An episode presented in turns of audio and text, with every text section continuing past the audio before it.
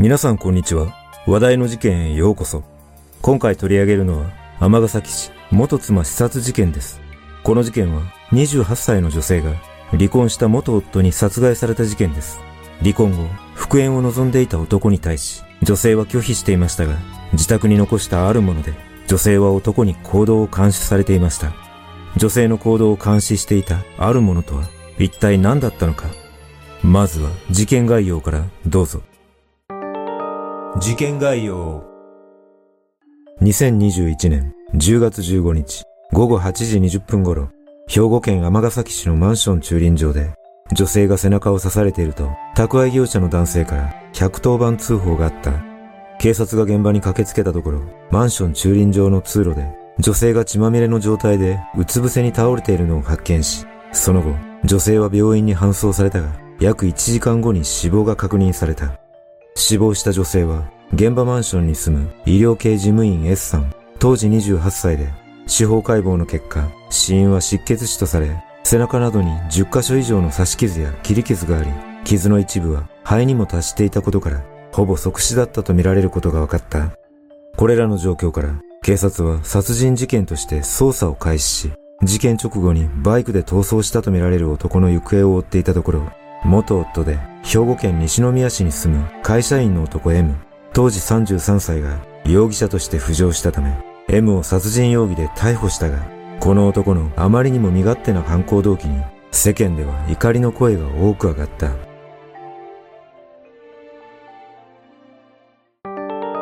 容疑者の浮上 S さんが殺害された尼崎市の現場は国道2号線沿いにあり、マンション前の歩道から10メートルほど入った駐輪場の通路で S さんは半袖シャツにスカート姿でうつ伏せに倒れていた。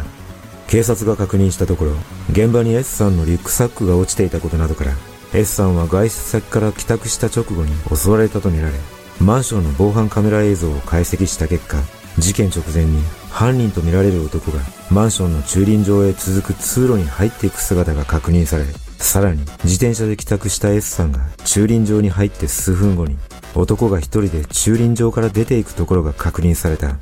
また、現場付近の別の防犯カメラ映像には、犯人とみられる男が黒いバイクで逃走する様子が記録されており、その男は上下とも黒っぽい服装でヘルメットをかぶっていなかったことも確認され、男を目撃した近隣住民によると、男は年齢20代から30代くらいで黒いバイクに乗って国道を西に向かって猛スピードで走り去っていたことも分かった。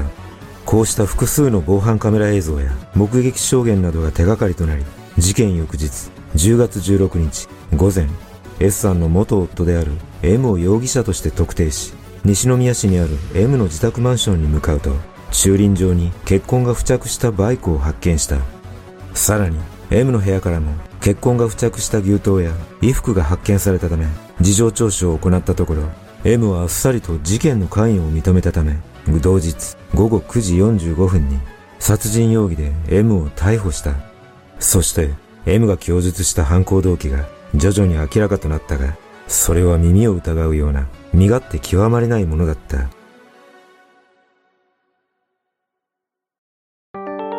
驚きの犯行動機。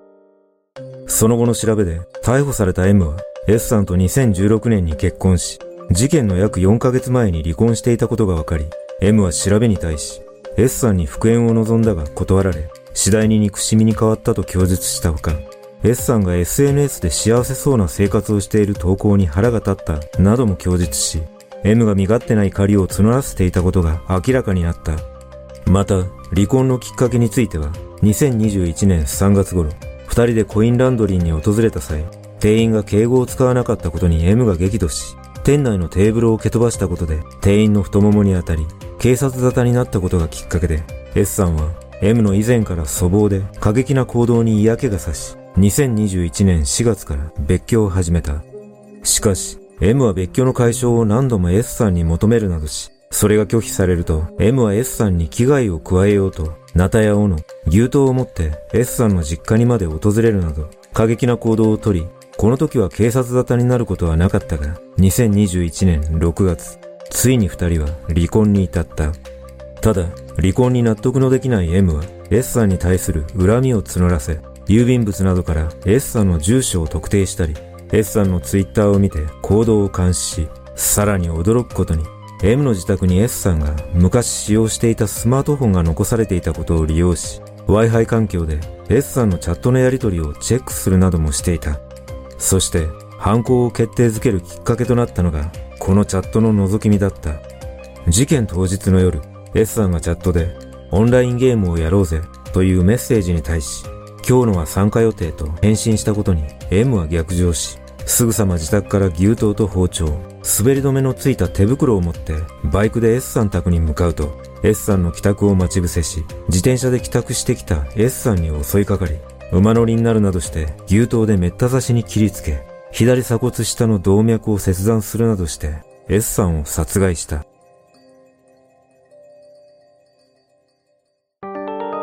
注目の裁判。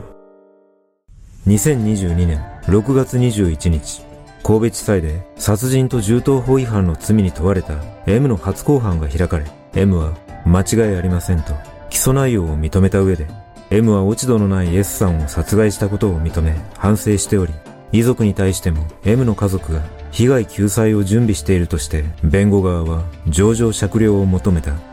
しかし、弁護側は反省していると主張していたが、犯行の経緯や当時の感情をめぐる被告人質問で M はわからないと繰り返し真摯に反省を深めている様子は伺えず S さんの母親は S さんが離婚前に M がいつ怒り出すか顔色を見ながらビクビクしながら生活をするのは嫌だと話していたことを明かした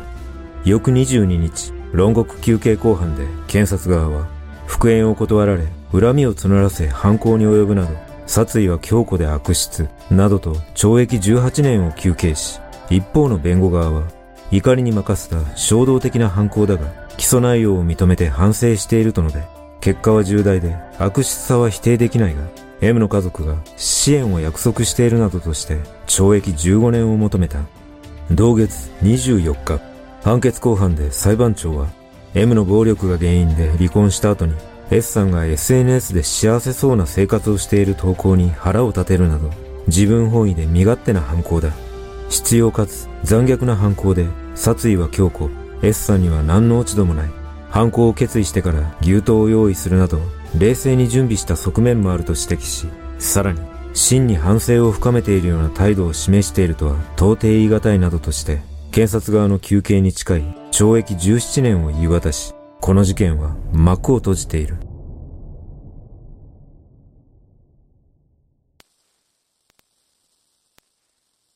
この事件はあまりにも身勝手な犯行に強い憤りを感じますが、一つこの事件で謎に感じることは、被害者 S さんがチャットでゲームに誘われ、今日のは参加予定と答えただけで、なぜ殺害に至るほどの怒りを M が感じたのかということです。詳細な情報が公表されていないためわかりませんが、オンラインゲームをやろうぜと誘っていたのが男性だったために、強烈な嫉妬が殺意に変わったのかもしれません。そして、やはり残念なことは、M が牛刀を持って S さんの実家に訪れるなどの過激な行動があった際、警察に通報しなかったことです。仮に、この時通報していれば、最悪の事態に陥っていなかった可能性もあるため、少しでも異常性を感じた場合は、躊躇なく通報することが非常に重要だと感じます。皆さんはこの事件をどのように感じたでしょうか？